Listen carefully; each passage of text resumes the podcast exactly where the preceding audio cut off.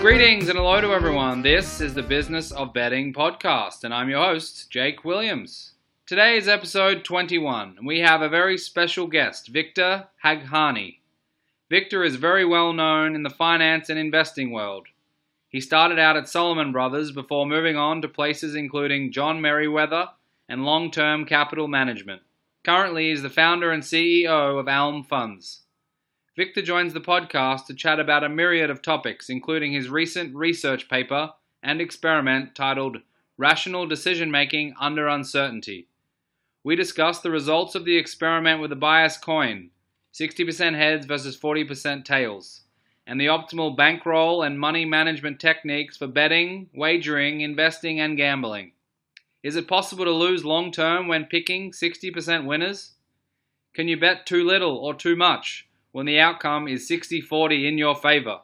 We discuss this and more. As always, you can find us at businessofbetting.com or at bettingpod on Twitter. Please fire in any questions or feedback and potential guests you would like to hear from. So thank you for listening, and I hope you enjoy my chat with Victor Haghani.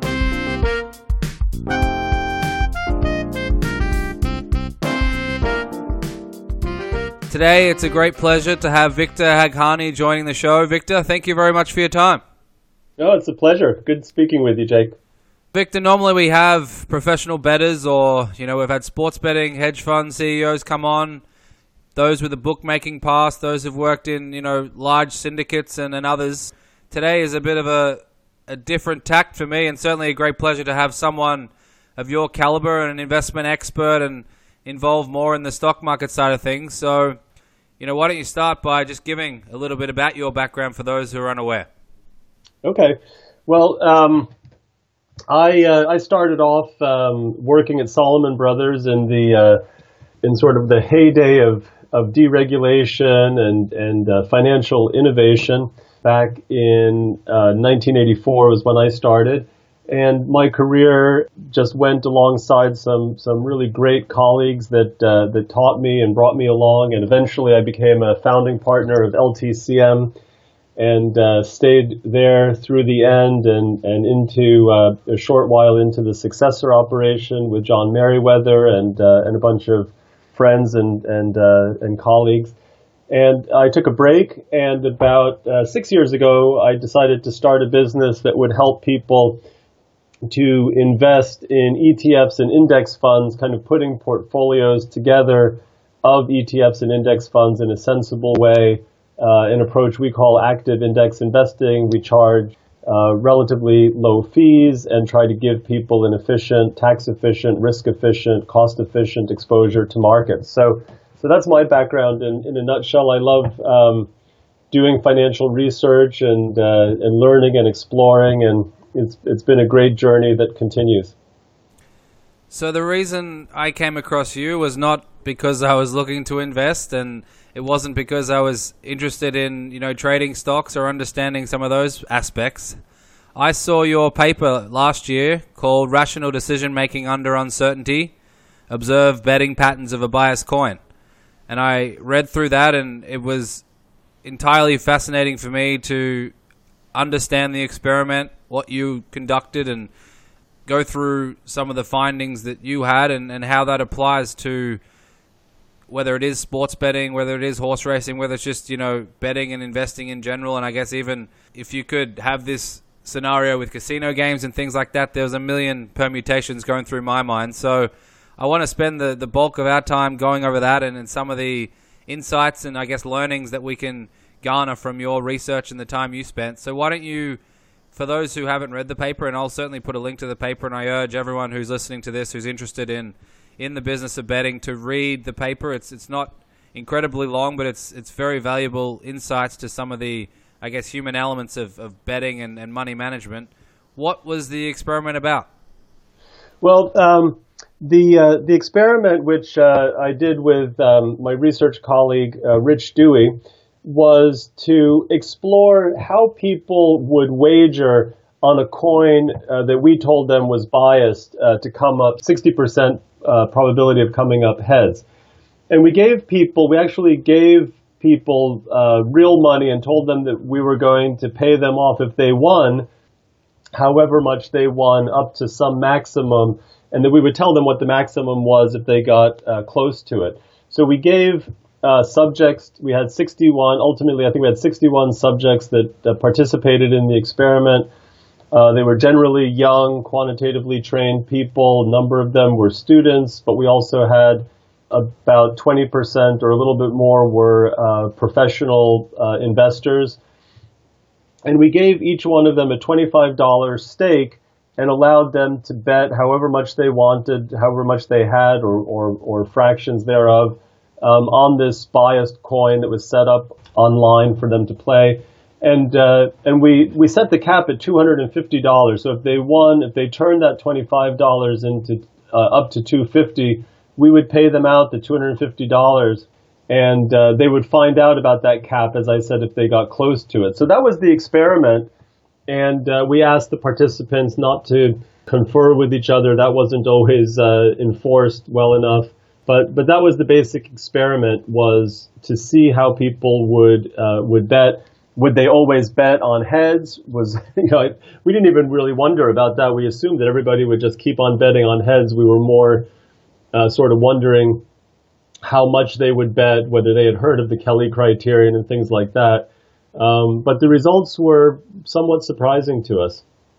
So, what about timing? Did they have unlimited time to try and reach the cap, or what did you say to them when they got there about how long? And yeah, so they had 30 minutes that we gave them to play. Uh, yeah, 30 minutes, and we set up the coin. The coin on the computer flipped at, at such a pace that that if you played fast, you could you could get in 300 flips of the coin. That's that's that that number I'm sure of. So we had a number of participants who did actually manage to flip the coin 300 times, but we didn't we didn't set it up so that you could flip it a thousand or 2,000 times. So there was a bit of a delay. Once you made your bet and pressed flip, it, it flipped for about five or six seconds, and the result of that is that you know you could get about that many bets down if you played uh, efficiently.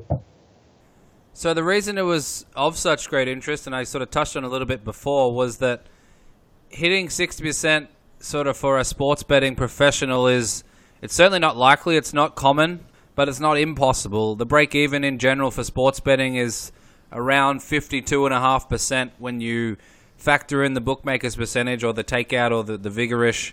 But it's like I said, it's not impossible for someone to hit sixty percent. There's a very large NFL handicapping competition in Las Vegas every year called uh, the Super Contest at the Las Vegas Hilton. I think last year there was almost 2,000 people entered, and the winner went about 65 or 66 percent over that season. Um, I think there was about a bit over 80 games, so that sort of show. And I, there were a lot of participants in that competition that went around 60 percent or even above or a bit below. So uh, that's sort of where it piqued my interest, and I was sort of thinking about, well, there's not many situations in my life where anyone's going to come up to me and say, you know, here's a coin, it's 60% heads likely and 40% tails likely. Go for it for 30 minutes, and you can start with $25 and see where you end up. So I guess I was trying to think about it from a sports betting perspective, and I guess someone who has excellent handicapping skills or they have access to a brilliant tipster, and then you give them these tips at going at 60% over a course of a period and to see what happened. And I thought, gee, that would be unbelievable. And I guess the some of the basic mathematics that's involved when it comes to having an edge of that level, it sort of compounds pretty quickly over time if you you do the right thing. So, do you want to sort of before we get stuck into what happened and I guess some of the results, do you want to sort of talk about the aim or the expectation of the experiment from your side? Did you have any going in? well, really just to just to learn and, and, and see. I mean, we suspected that there would be some suboptimal betting, um, but we were just, you know, we, you know, we think we were really curious about, you know, what what kind of strategies people would employ to um, to how much they wagered. So we didn't we didn't have really firm expectations, or or if we did, it's hard to remember what they what they were because they got shaped by what ultimately happened.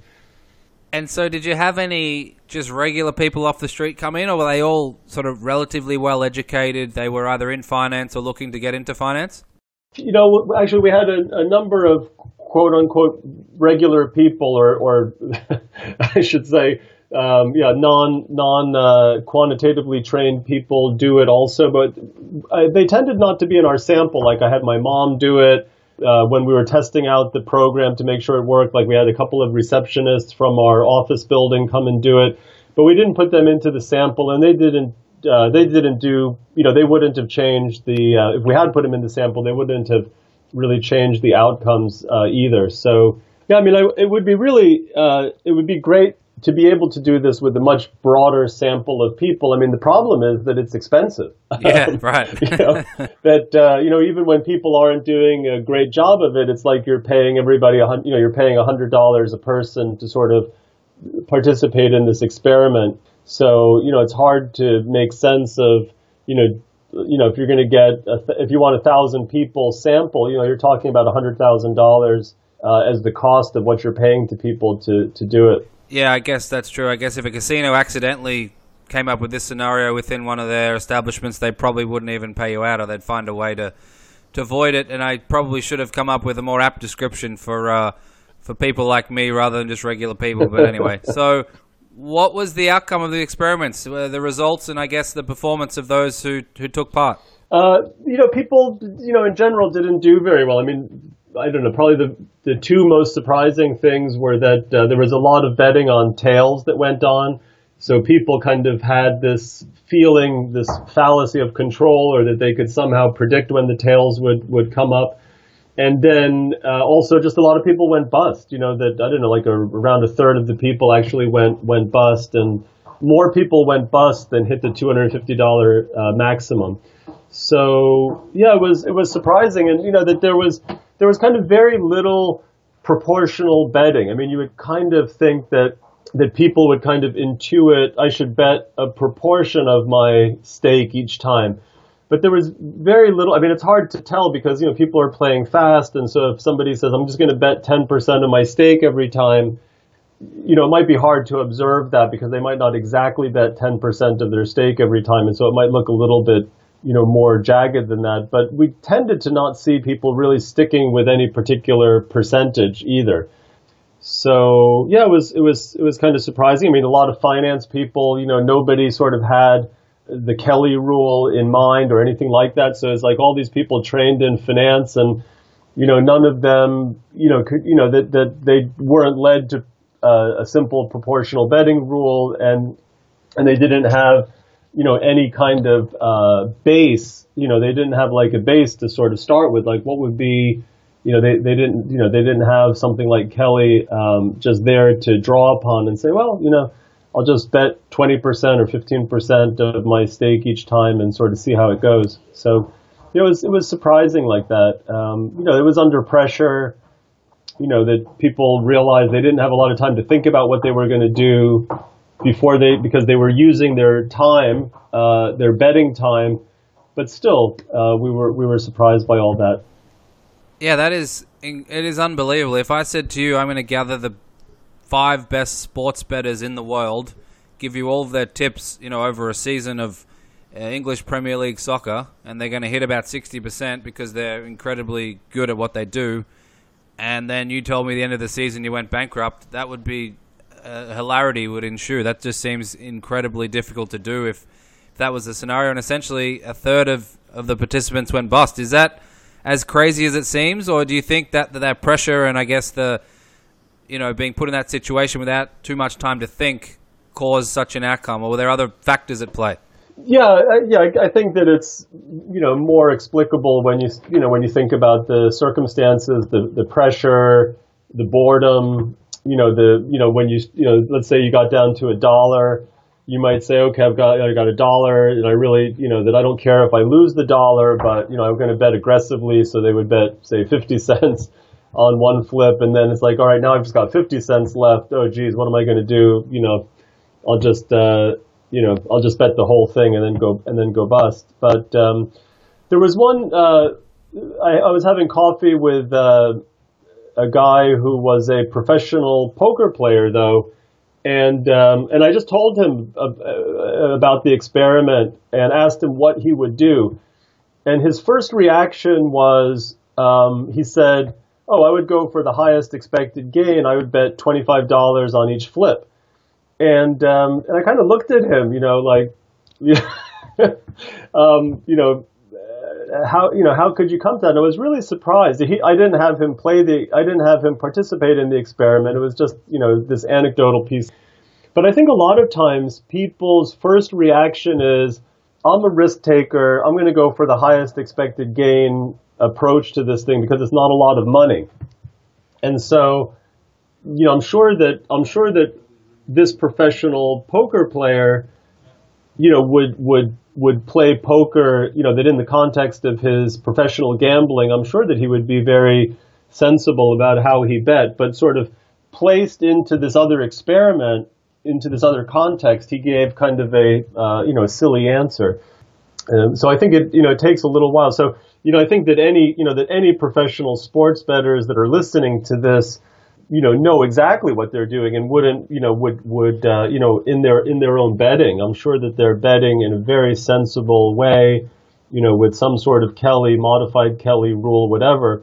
You know but it's interesting that it's just how how non-intuitive it is for people just thrown in to the situation and trying to figure out what to do you know, even you know, even for your audience of professional uh, bettors who are all, I'm sure, well aware of Kelly and that sort of thing, I think there's still a lot that's interesting here, and and in other related research that we've done as well. Yeah, absolutely. So, what was the Kelly number that came out when you did the math when you did the mathematics behind it? What did Kelly say to bet? Was it a certain percentage of your bankroll, and, and what was that percentage? Yeah, yeah. Kelly is uh, twenty percent in this case. You know, it's uh, two p two p minus one, where p is the probability of winning. So so two times 0.6 minus one is 20%. So that's the Kelly bet. And you know, there's reasons where where you might want to bet half of Kelly or a third of Kelly. You know, so you might want to bet 10% or you know, depending on the circumstances. I mean, one of the so one of the interesting lines of research that came out of our note was people saying, well, what really is the you know presented with this game? What's the optimal thing to do? And and you need to take account of the fact that you have outside wealth that there's a cap on the game you know etc and so there was a lot of you know there were a number of research papers that other people wrote that were very interesting. Actually uh, you, you probably know of aaron brown who wrote i think he wrote the book the poker face of wall street. Have you ever read his stuff or or talked to him on your on your podcast I haven't spoken to him, but I'm aware of some of his work. Yeah.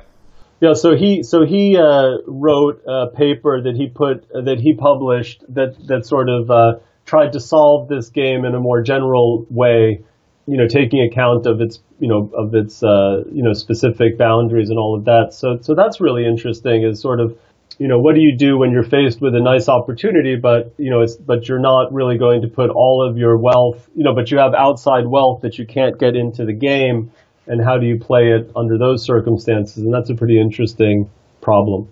Yeah, certainly. So if Kelly says bet 20%, and a lot of my guests would say they might only have a quarter Kelly staking plan or a half Kelly. Some have even said they have, you know, separate bankrolls where they do modified Kelly in one and straight Kelly in others and things like that.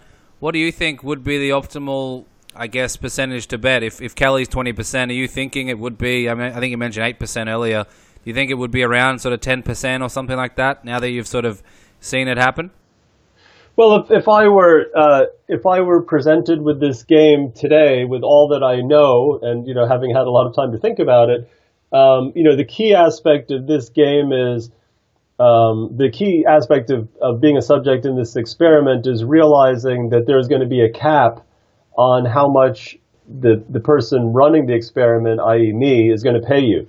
So you sit down and it's like, okay, here's 25 bucks and I'm going to pay you as much as you win up to some maximum. The first thing the person should realize is, listen, you know, this guy is not coming in to uh, do this experiment. He's not going to pay me a million bucks if I turn the $25 into a million.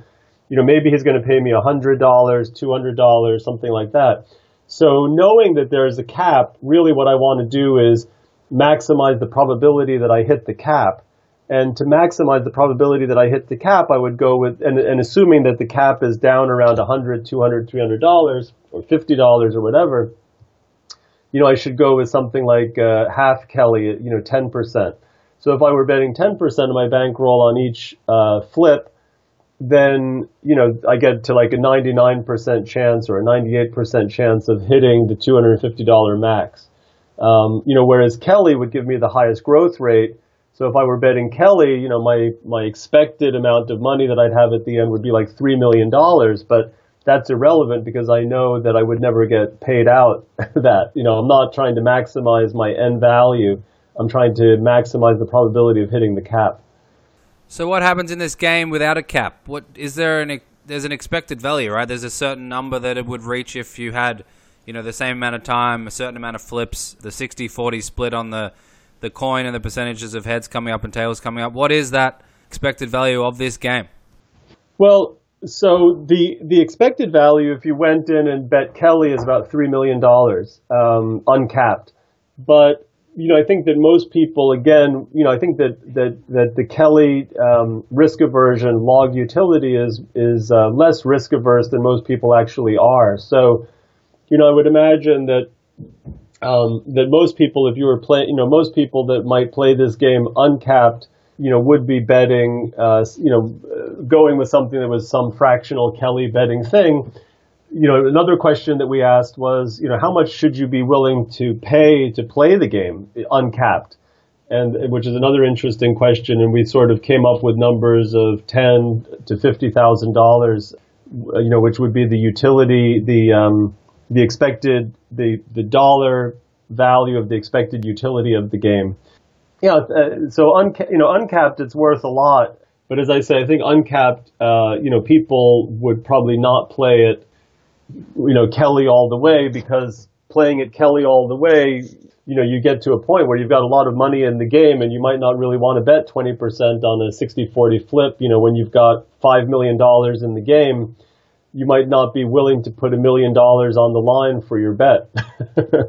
right, of course. Can you right? can you go into sort of the utility aspect of it? Because I'm thinking in my, my head, if I, you know, had, um, I don't know, let's say I had Bill Gates and Mark Zuckerberg in a room and they were feeling very friendly and they said, look, you can play this game uncapped. Uh, we'll put a smart contract in place. So whatever the number is at the end of, of the time you want to play and you press finish, that will be automatically sent to your account. And I was pretty comfortable that I was going to be paid in that situation. Can you just sort of explain a little bit about the utility and what exactly that means? Because if if it was a I guess a restricted scenario where the, the expected value was three million, obviously the utility is going to be a lot less than that, and there's other factors that go into it, like you know, is this all the money you have in the world, and uh, are you going to get paid, and things like that. But what if there was a scenario where it was, you know, Bill Gates and Mark Zuckerberg allowing me to play, and, and there was a smart contract where they couldn't necessarily opt out, and I could get that money in my account? what's sort of the utility in that sort of crazy scenario? Right. So, so yeah, in the in the scenario where um, the money that you have in the game is is all of your money, so you've you know, so maybe you know you've gotten to a point where you've you know where you've got uh, several million dollars, you know, in the game, whatever, and and and that's everything that you've got, and you're not worried about getting uh, paid off. So then it becomes a question of your personal degree of risk aversion, um, and so it becomes a question of what's your uh, you know personal utility function. And uh, Kelly is um, uh, the Kelly criterion is consistent with an investor having log utility. So that means that um, they value different levels of wealth equal to the natural log of, of that wealth most people, uh, most uh, observers uh, believe that, that, that that most people are much more risk averse than um, than Kelly, th- than log utility, I should say.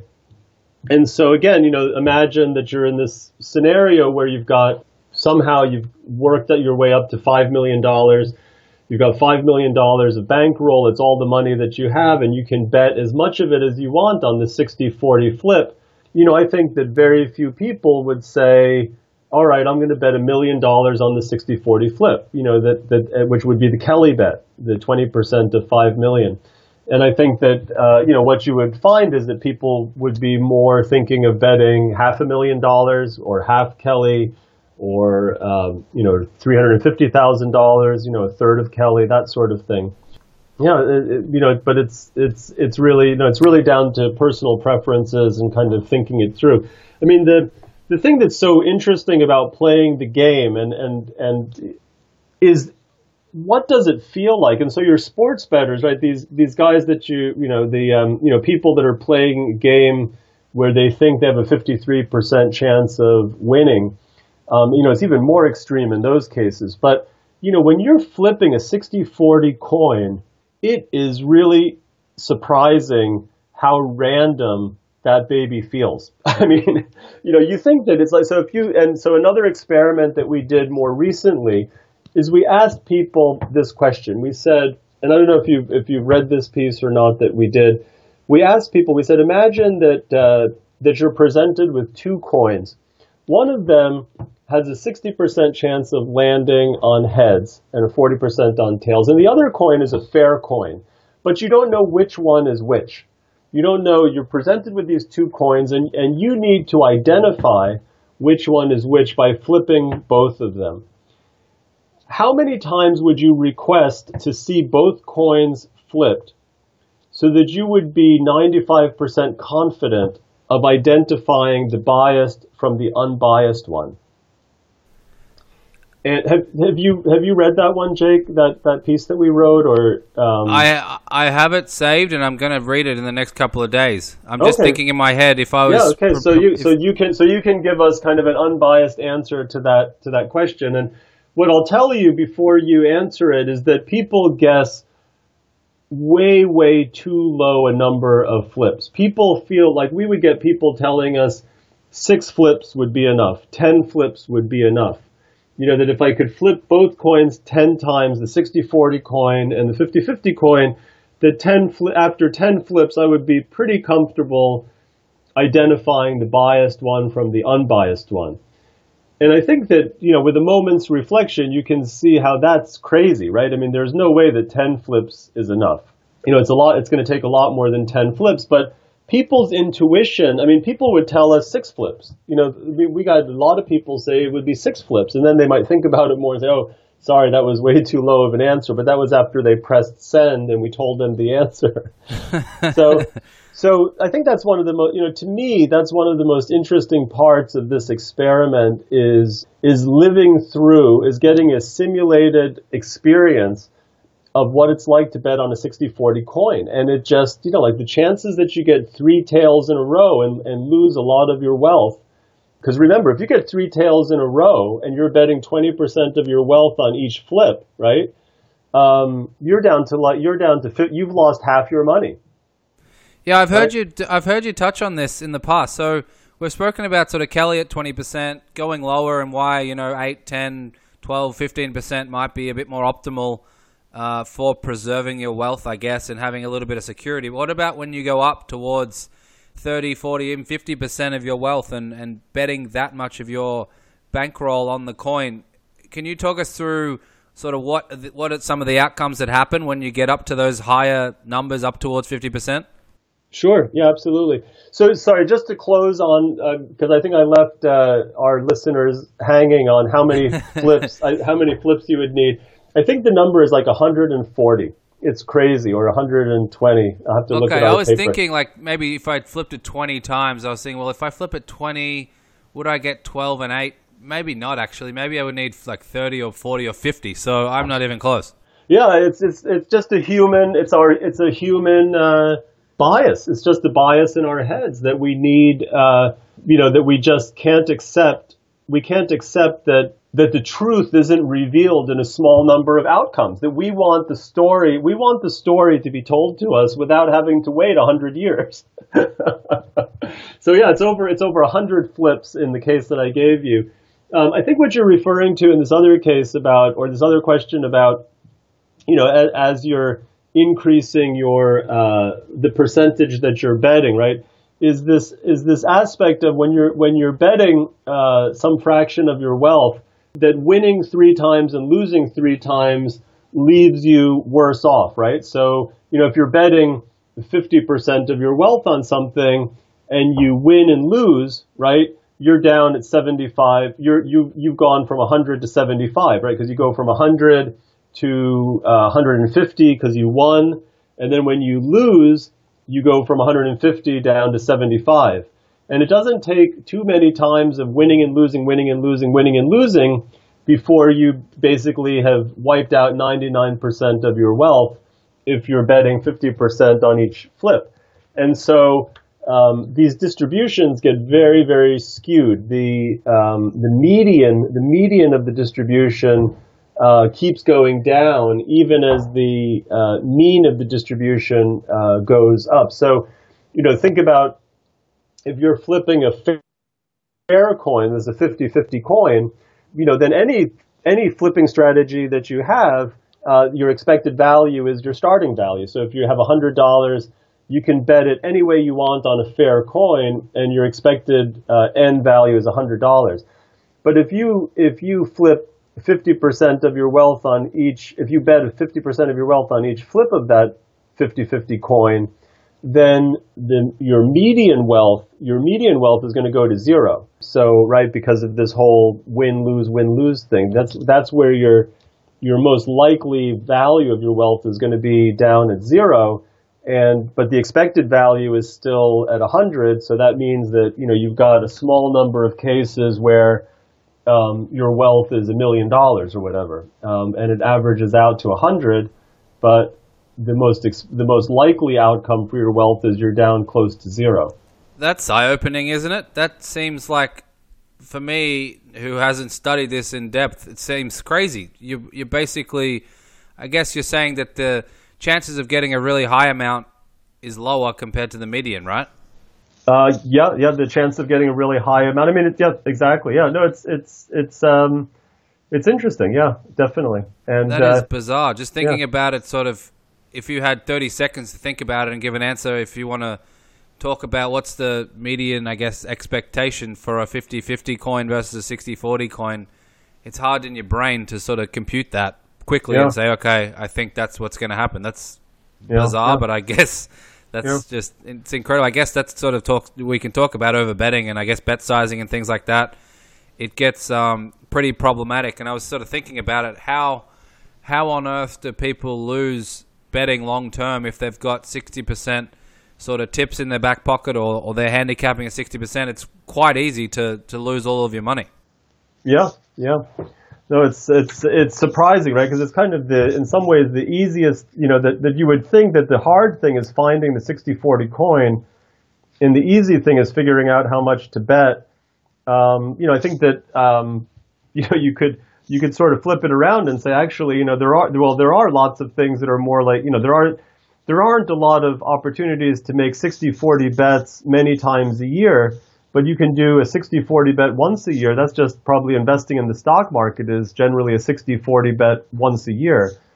And and um, and actually, but getting the getting your bet size correct or what's appropriate for you is really difficult, you know. And so, like if you you know if you read investing, you know if you if you read about investing advice, you know, telling people what to do, uh, there's a lot of uh, advice out there about you know. Uh, keep your costs low and try, you know keep, be tax efficient and all of that. But there's very little that's said about you know what's the right amount of risk that you should be taking. How much money should you have in the stock market?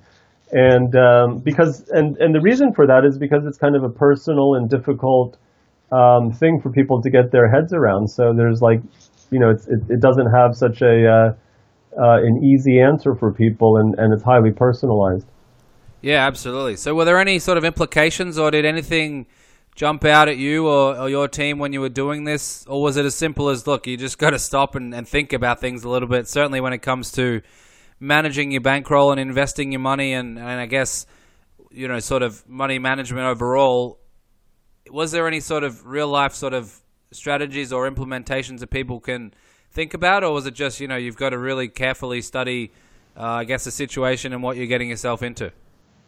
Yeah, I mean, I think that um, the uh, the big I think the big implication of of this is that people need to spend more time thinking about how much they should put at risk rather than what they should buy. You know that that uh, when it comes to investing anyway, that that that balance is too much. The the balance is too far skewed to figuring out what are the good opportunities rather than you know, putting putting time into carefully thinking about how much of those things should I want to own. And um, you know, and I think the other thing that's kind of come out of this is this related bit of research of just how difficult it is to identify small edges. You know, so you know that in the context of sports betting, right? I mean, if you've got a 52% edge in your sports betting, how long does it take you to decide you know, A, how long would it take you to decide that you do have a 52% edge? You know, how many bets would you need to make to decide that? And I think the answer to that is really in the thousands. You know, you would need to make thousands of bets. You know, that if you did have, you know, that if you were trying to, if you were trying to uh, identify a sports bettor who had a 52% edge from another one who had, say, zero edge, um, you know, you would need to observe thousands of bets from the two of them in order to identify which was which. Um, you know, just as you need over 100 to identify a 60-40 coin versus a 50-50. And I think that's really interesting because I think that people just feel like, you know, we can use much shorter track records or much shorter, you know, that, that much shorter track records will give us enough comfort in, in, in uh, identifying um, the gems, the gems from the, uh, you know, from the rocks. Yeah, absolutely. And I do ask a lot of the guests about how they go about calculating their edge if they are using a percentage of their bank for their bets and things like that. And I guess a lot of the answers are that it's sort of feel and it's, you know, using your experience and having that sort of training over the years, which I guess is the only answer. And it might be a good answer, but I guess based on what you've said, certainly, and also other sort of behavioral finance and economic principles that are out there with regards to sort of overstating how good you might be in certain circumstances. It's probably very easy to get in trouble when you're trying to calculate what your edge certainly might be in, in certain circumstances. And if it, if it takes hundreds or thousands of examples to get a good grasp on what that might be, you can certainly get into trouble very quickly. Yep, yep, agreed. So you mentioned Ed Thorp in your paper. Can you just maybe touch on uh, what interaction you had with him and, and what he said about the, the experiment in general? Because I know he's a he's a rock star when it comes to obviously his book about card counting and his time in investing and I guess just in general. So, do you want to just touch on what Ed had to say about all of this?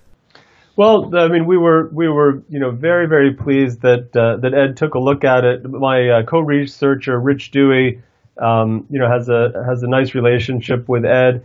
Um, has met with him a few times, and uh, you know, we uh, and Ed uh, was happy for us to use a quote that he sent us in an email, where he said that he felt that um, that this kind of that our that our research and the kind of experiment that we did should be part of the training for anybody that's uh, serious about investing or gambling. So he, he I think he liked what we did. You know, obviously, um, you know, he's written the book um, along with other of his friends and colleagues. They've written the book on on this topic, and uh, but he he thought that we had an interesting, um, you know, and worthwhile perspective on it. So yeah, we were super pleased uh, that uh, that he liked what we did.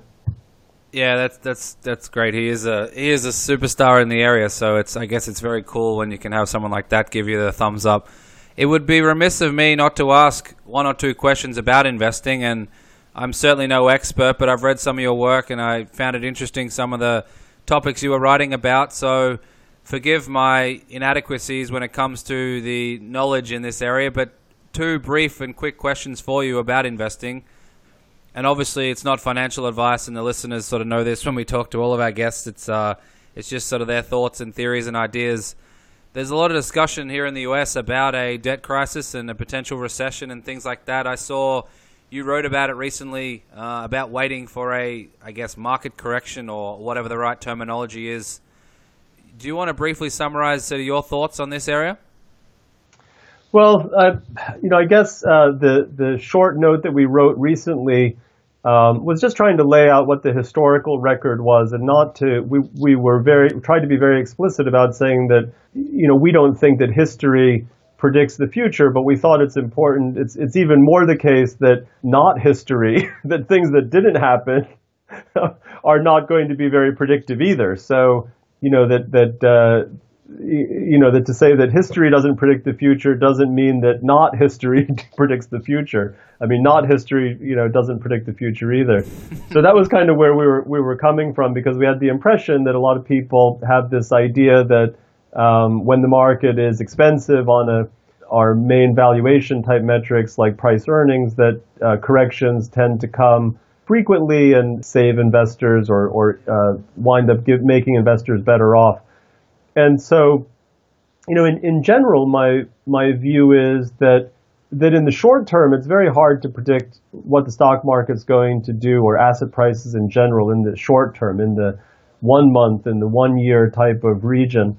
Um, however, in the longer term, uh, in the very long term, I think that it's it's uh, somewhat easier to predict returns or or the the error around predictions tends to be less. So, you know, if you're looking at a uh, at a 30-year bond and you look at it to a 30-year horizon, well, the return is going to be pretty close to its yield. And similarly, if you look at the stock market and you think about a 30-year return, you know, the 30-year return is probably going to be somewhat related to the earnings yield, uh, the uh, the earnings yield of the stock market at the beginning. And um, you know, and, and historically, we don't have a lot of data, but you know that that seems to be supported by history also. That uh, you know, if you're if you're buying companies that have uh, uh, an 8% earnings yield, that um, over the long term, you're likely to make something along the lines of 8%. And, you know, as I say, that's, uh, you know, in the very long term. Now, you know, investors want to feel that they're doing well in the short term, and unfortunately, that's just really, really difficult. But, um, you know, if we look at the long term, we have a, a better chance of of uh, getting a handle on expected returns, and uh, and that can drive our investing decisions. So today, the, yes, I mean the markets are very frothy. The U.S. market's gone up a lot. Um, you know, there's a lot of signs that, that people take away uh, or parallels with periods in the past that um, came before big sell-offs in the market. But you know, my feeling is that that could well be the case, but I think it's very hard to know, and I would rather try to focus more on the long term and, and recognizing that long term expected returns of the stock market right now are much lower than they've been at other times leads me to want to hold less equities, but it doesn't lead me to want to hold zero equities or to be short equities, which I think is what you would get if you actually thought the expected return was zero or negative. So when when PEs are high, expected returns tend to be lower, but, but probably still positive over the long term, and the short term is very hard to predict.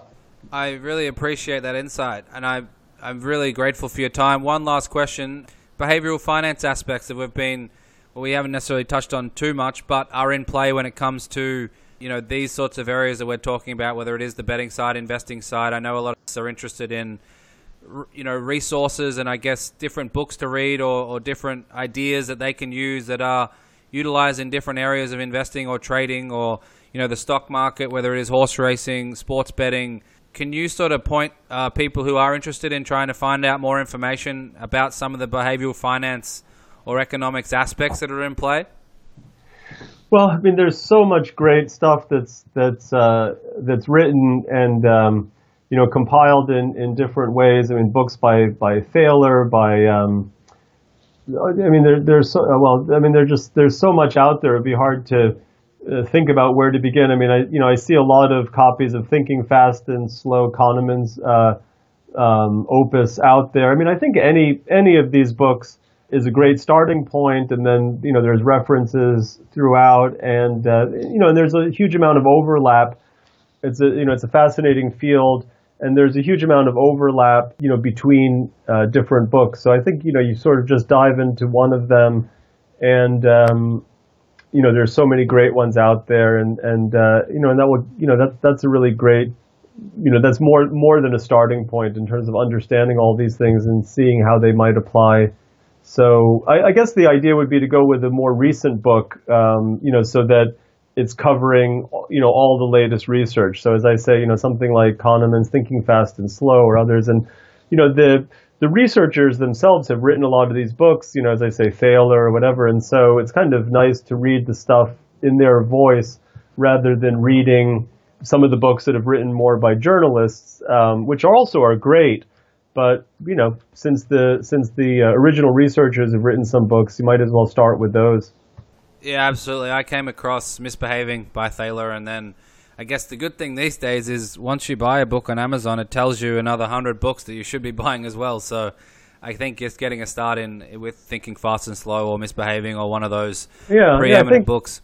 Yeah, and probably just you know a book or two is all you need. Uh, you know because they they they overlap so much. I mean, I would say you know that uh, one or two books and you'll be you know well on your way, and then can sort of specialize into things that are of particular interest.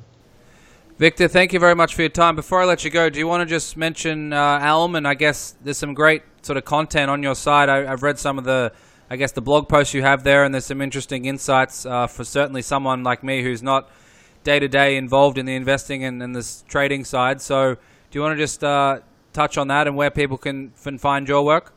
Sure. Yeah. Uh, elmfunds.com is our website, and um, you know we tried to provide uh, short and uh, you know short pieces on investing that um, that don't really talk about current markets, but more about you know just different different ideas in in uh, in investing. So yeah, I mean check out our site. We uh, we help people with their savings. Um, you know in a in what we think is a sensible is a sensible approach to investing, low cost and uh, and and very secure. We manage separately managed accounts at Fidelity, so our investors open an account at Fidelity. We help them to do that, and then we manage it there, but it's their account. It's not commingled. We also have some funds that we manage as well. You know, my my email address is there on the website. It's easy to contact us if you want more information or presentations or whatever. So yeah, elmfunds.com and yeah, thank you. That's uh, kind of you to, to mention our our site. It's uh, you know we're very interested in in uh, in research, so it's been a pleasure you know being on this phone call and and, and talking about ideas and uh, you know not so much our business, but thanks for asking about our business too. It's been a great pleasure to chat, Victor. Many thanks again for your time, and um, I look forward to more of your research and more of your papers and, and, getting a better understanding for myself. So I'm sure the listeners think much the same. So, uh, yeah, many thanks again. All right. Thanks, Jake. Take care.